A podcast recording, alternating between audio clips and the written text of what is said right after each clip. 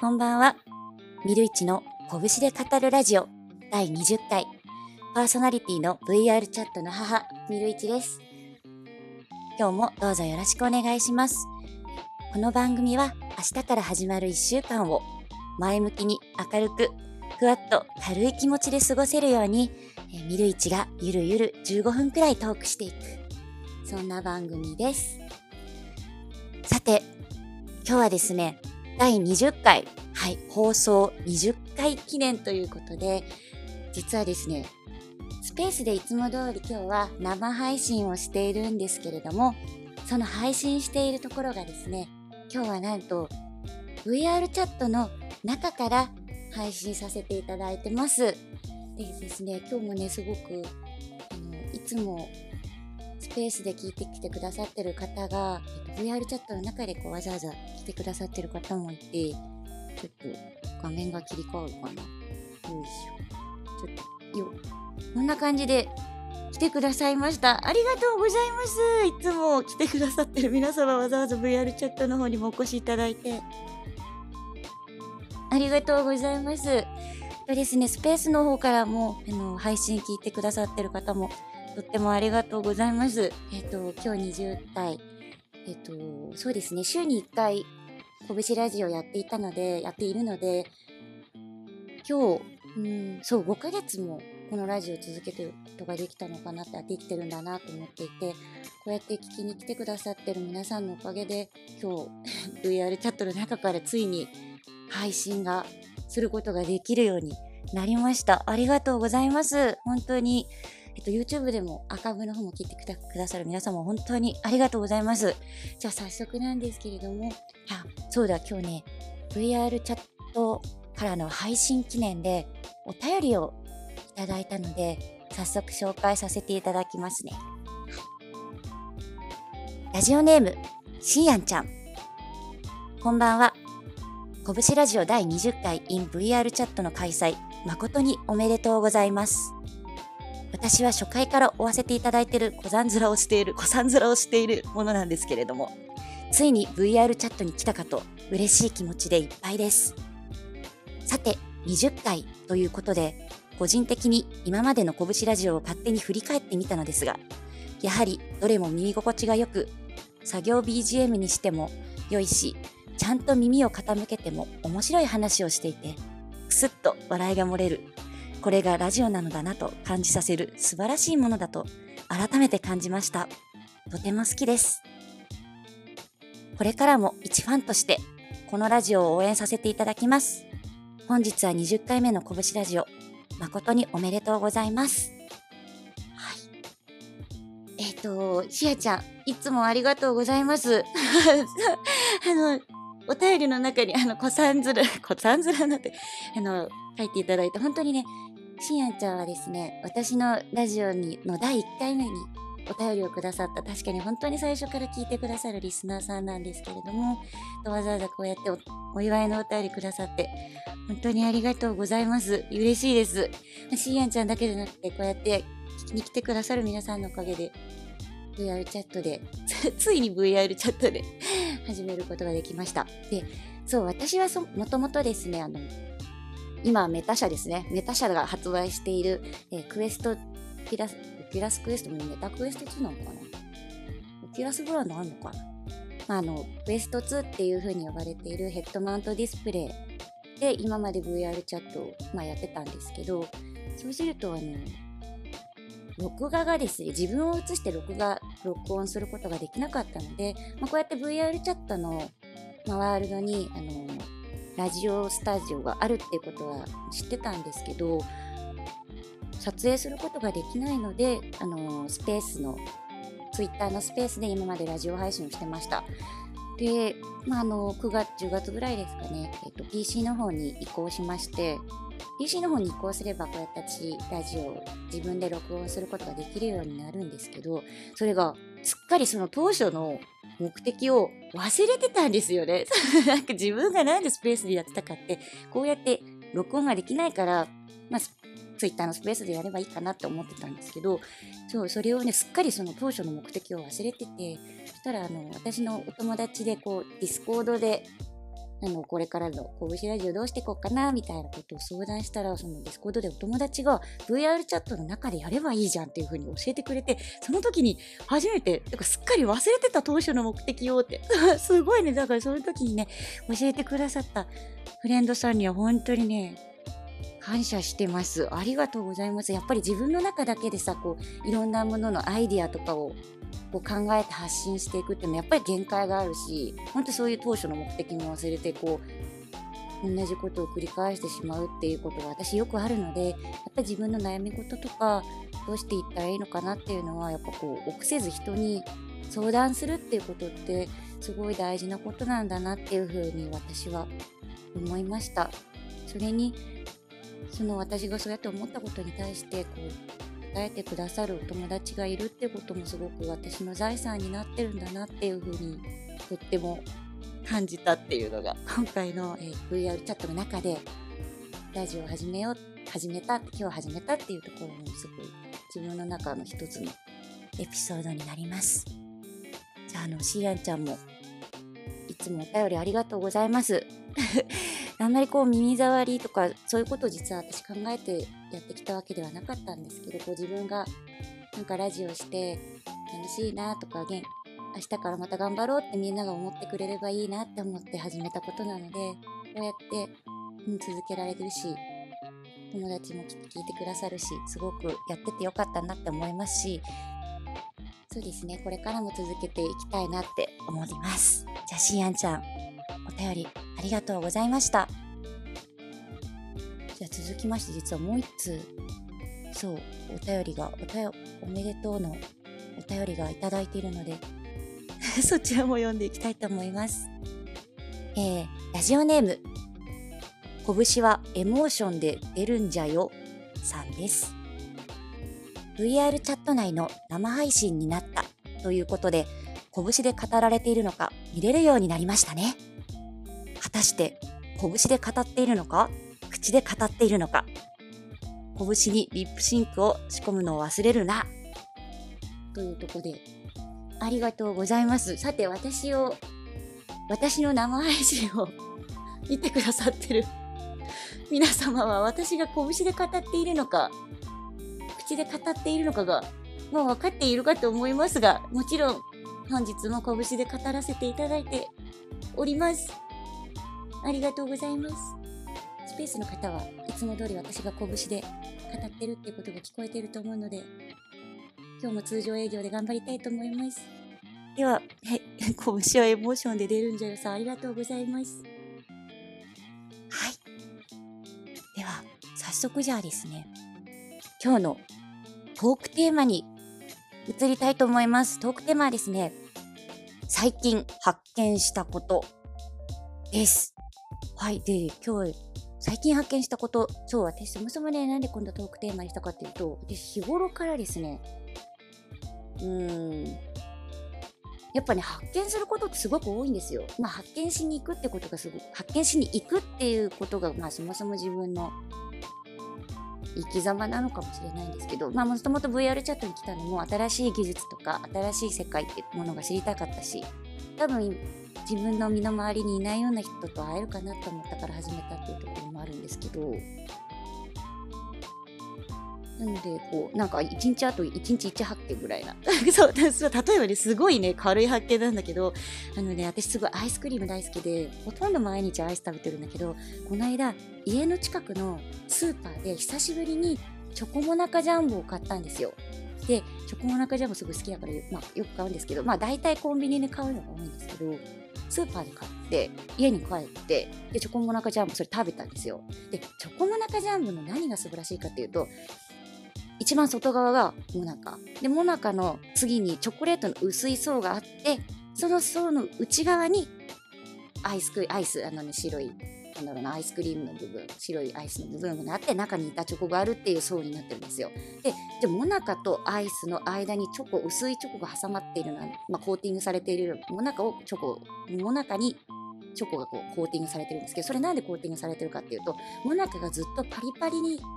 なるようにするためなんですね。要はアイスクリームとモナカが接していたらアイスクリームの湿気でモナカがパリパリしなくなっちゃうからチョコレートを挟んでモナカのパリパリをずっとパリパリにしておく。そこがチョコモナカジャムの一番いいところなんですけど。でもそのチョコモナカジャムそのパリパリしているモナカっていうところが売りでそれスーパーで買ってきてで家で食べたらなんとそのチョコモナカジャムが全然パリパリじゃなかったの。全然パリパリじゃなかったのよ。でももうびっくりしちゃって。だからほんと。うわ嘘私こんなにチョコモナカジャムがしけってんの初めて食べた。初めて食べた。もうすごいショックで。でそれなんでかっていうとスーパーで買ったからですよ。スーパーで。もう絶対そう。やっぱりコンビニで買うとコンビニのさ商品ってすごい回転率も早いしまあ、あのアイスクリームの場合賞味期限がないから多分返品するっていう行為はしないんだけれどもこうやっぱアイスにしろ、まあ、いろんな商品にしろ基本的にコンビニって商品の回転率が早いのでどんどんどんどん物が売れていって循環していくから、まあ、ある意味新鮮なチョコモナカジャンボが売ってるんですよコンビニってでもスーパーってそんなに回転率が高くないからチョコモナカジャンボが若干古かったんじゃない？私のね、これ、個人的見解ね。だからチョコモナカジャンボ、古いチョコモナカジャンボをスーパーでつかまされてしまったゆえに、ちょっとしけてるチョコモナカジャンボを私食べるは、食べる、食べることになっちゃった。食べる羽目にあっちゃった。そう食べることになっちゃってすごいショックだっただからみんなにこう私これ ほんと小さな発見なんだけど伝えたいのはやっぱりチョコモナカジャンボはコンビニで買った方が絶対美味しい。絶対。もうこれね だからみんなもしも。そのまチョコモナカジャンボに限らず多分ねああでも他にモナカアイス系例えばまあセブンクレミアはセブンに売ってないけどなんだろう。パリパリするような新鮮なアイスを食べたい時は絶対コンビニ買った方が美味しい。ジャイアントコーンもきっとそうだと思う。ジャイアントコーンもこうコーンがあってチョコ内側にコーティングかかっていて確かあの中にアイスクリームアイスクリームが詰まってるような同じ形式なんだと思うんだけど絶対コンビニの方が美味しいと思うからそれがもう私最近ね発見したすごいちっちゃいすごいねちっちゃいけれども私にとって超重要でね発見だったのもねなんかだからこう日々いろんなことに発見があるしそれをね覚えておかないとこう覚えておくように一応メモとか取ってるんだけどそういうの。でねそう今日お便りそんな私の小さな発見はチョコモナカジャムの話だったんですけどお便りいただきました。早速読んでいきたいと思います、えー、ラジオネーム。てるてる坊主さん。みるいちお姉さんこんばんは作業の癒しにラジオ聞いています。いつもありがとうございます。私が最近発見したことは、フクロウが可愛いということです。モフモフ感にクリクリとしたお目目が最高です。猛禽類らしくかっこいい種類から顔立ちがふにゃっとしてて可愛らしい種類までたくさんいます。何でも空飛ぶ猫と言われることもあるんだそうです。ものすごく納得しました。私はミミズクが好きです。羽角が耳の、あ、猫の耳みたいで、とても可愛いです。実は結構前にフクロウカフェにも行ったことがあるんですが、あまり覚えていないので、また行きたいです。はい。てるてるボーイさん、ありがとうございます。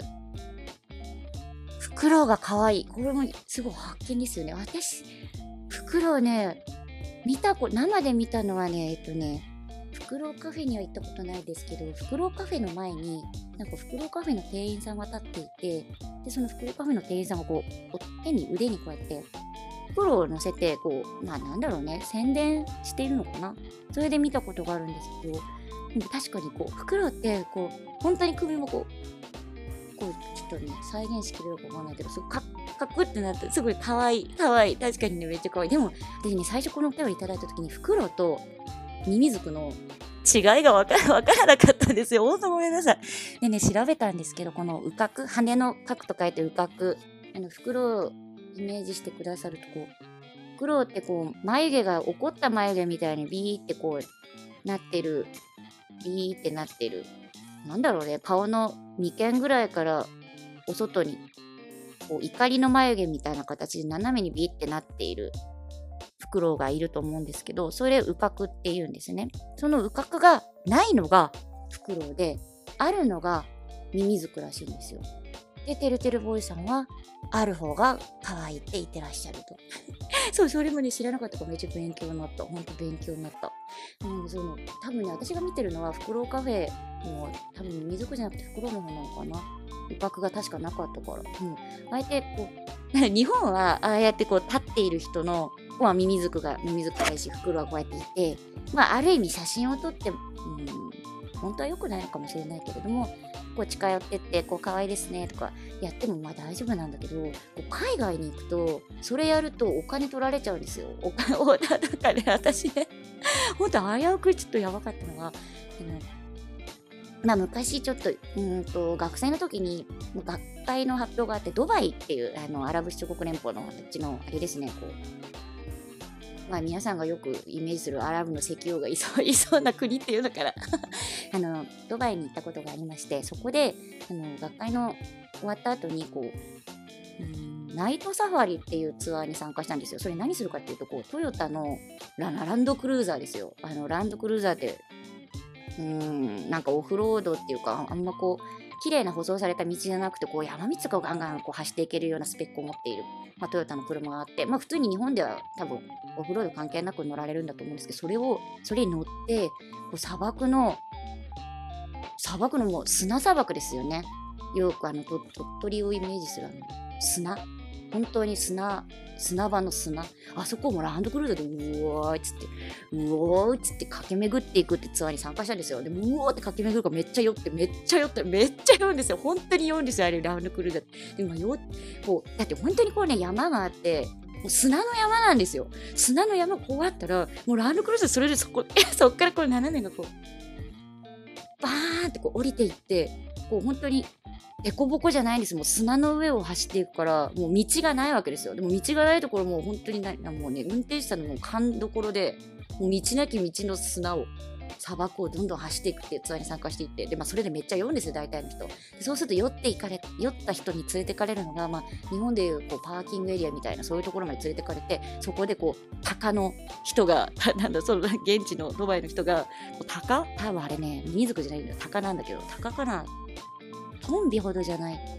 もしかしたらハヤブサかもしれないけど、鷹をこうやって持って、こう、へへへへへとか待ってるわけですよ。で、なんか素敵みたいな、こう、ちょっとテンション上がって、写真撮ってもいいですか？って、まあ、聞くわけですよ。で、こう写真撮ったら、なんだろう、はい、何ドルみたいな。普通にそれね、お金をね、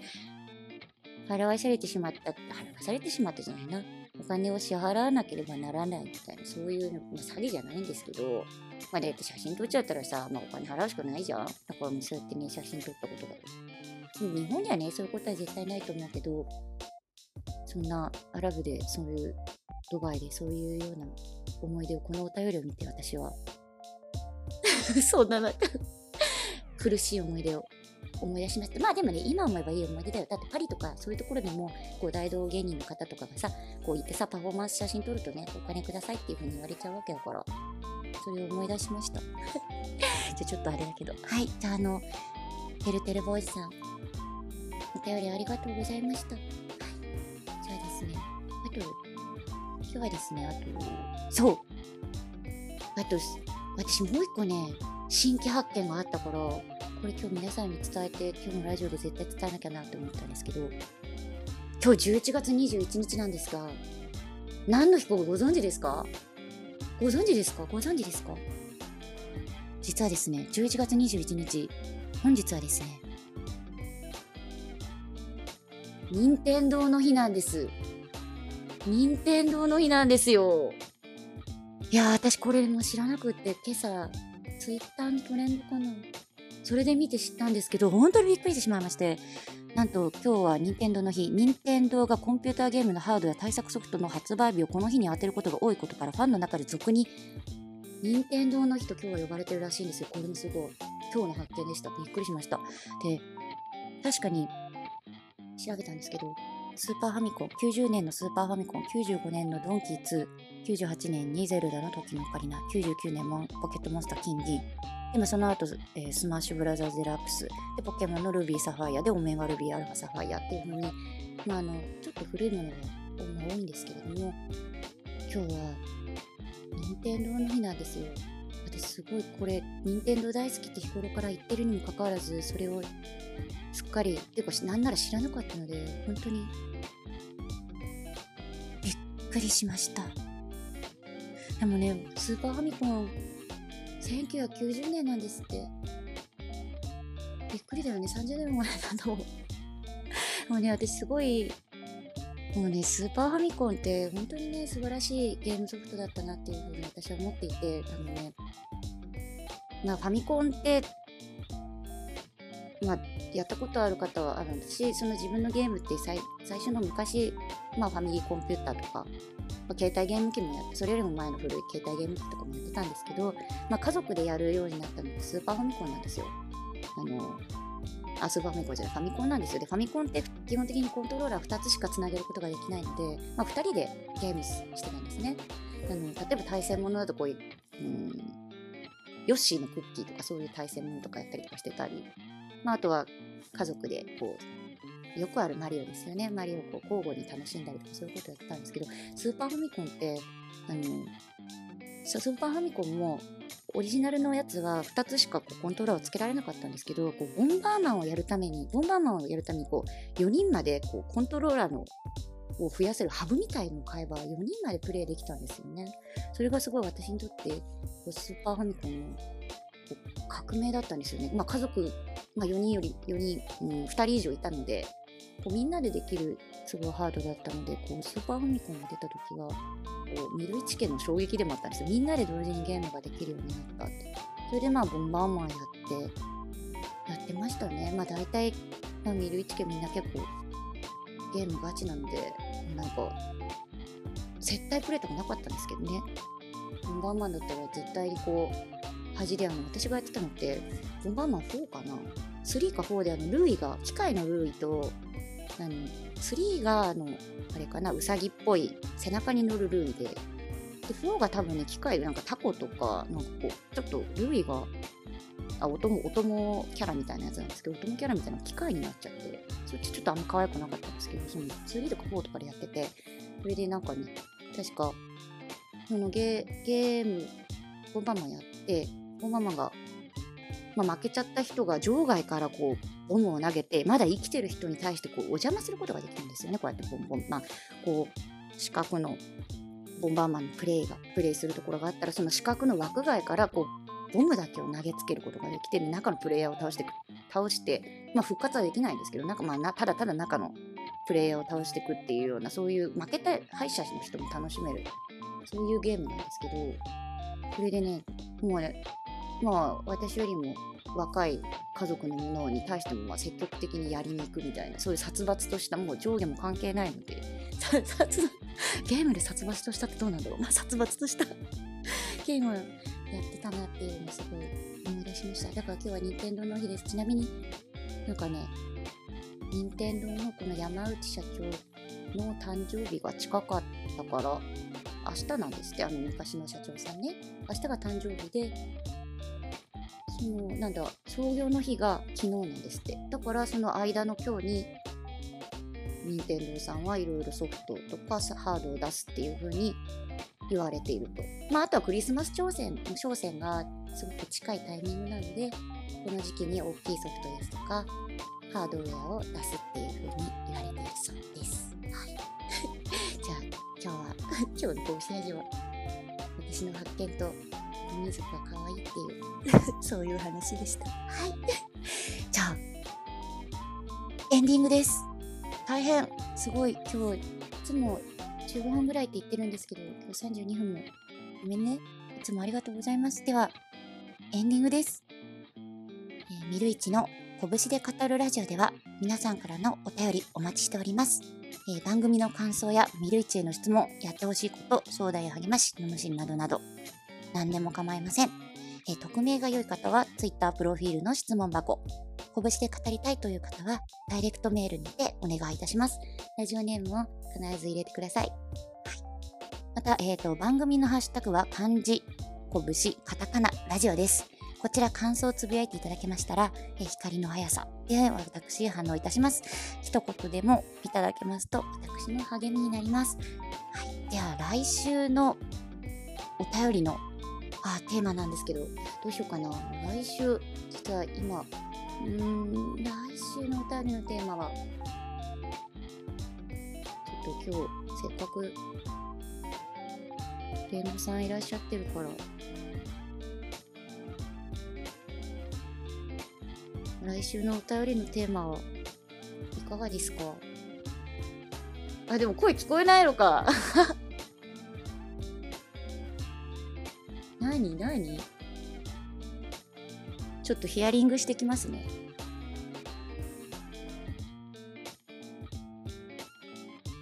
来週のお便りのテーマは？せっかくなの。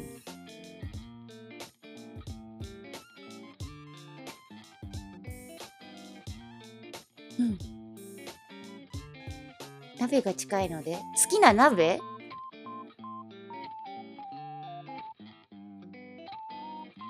きな鍋の味？もしかして今鍋じゃなかった？じゃあ好きな鍋の味。ん？好きな鍋の味。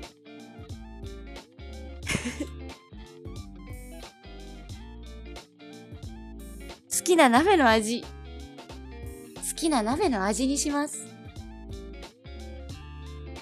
あーでもね、私すごい鍋好きだから、鍋にしよう。じゃあ来週のテーマは好きな鍋の味にします。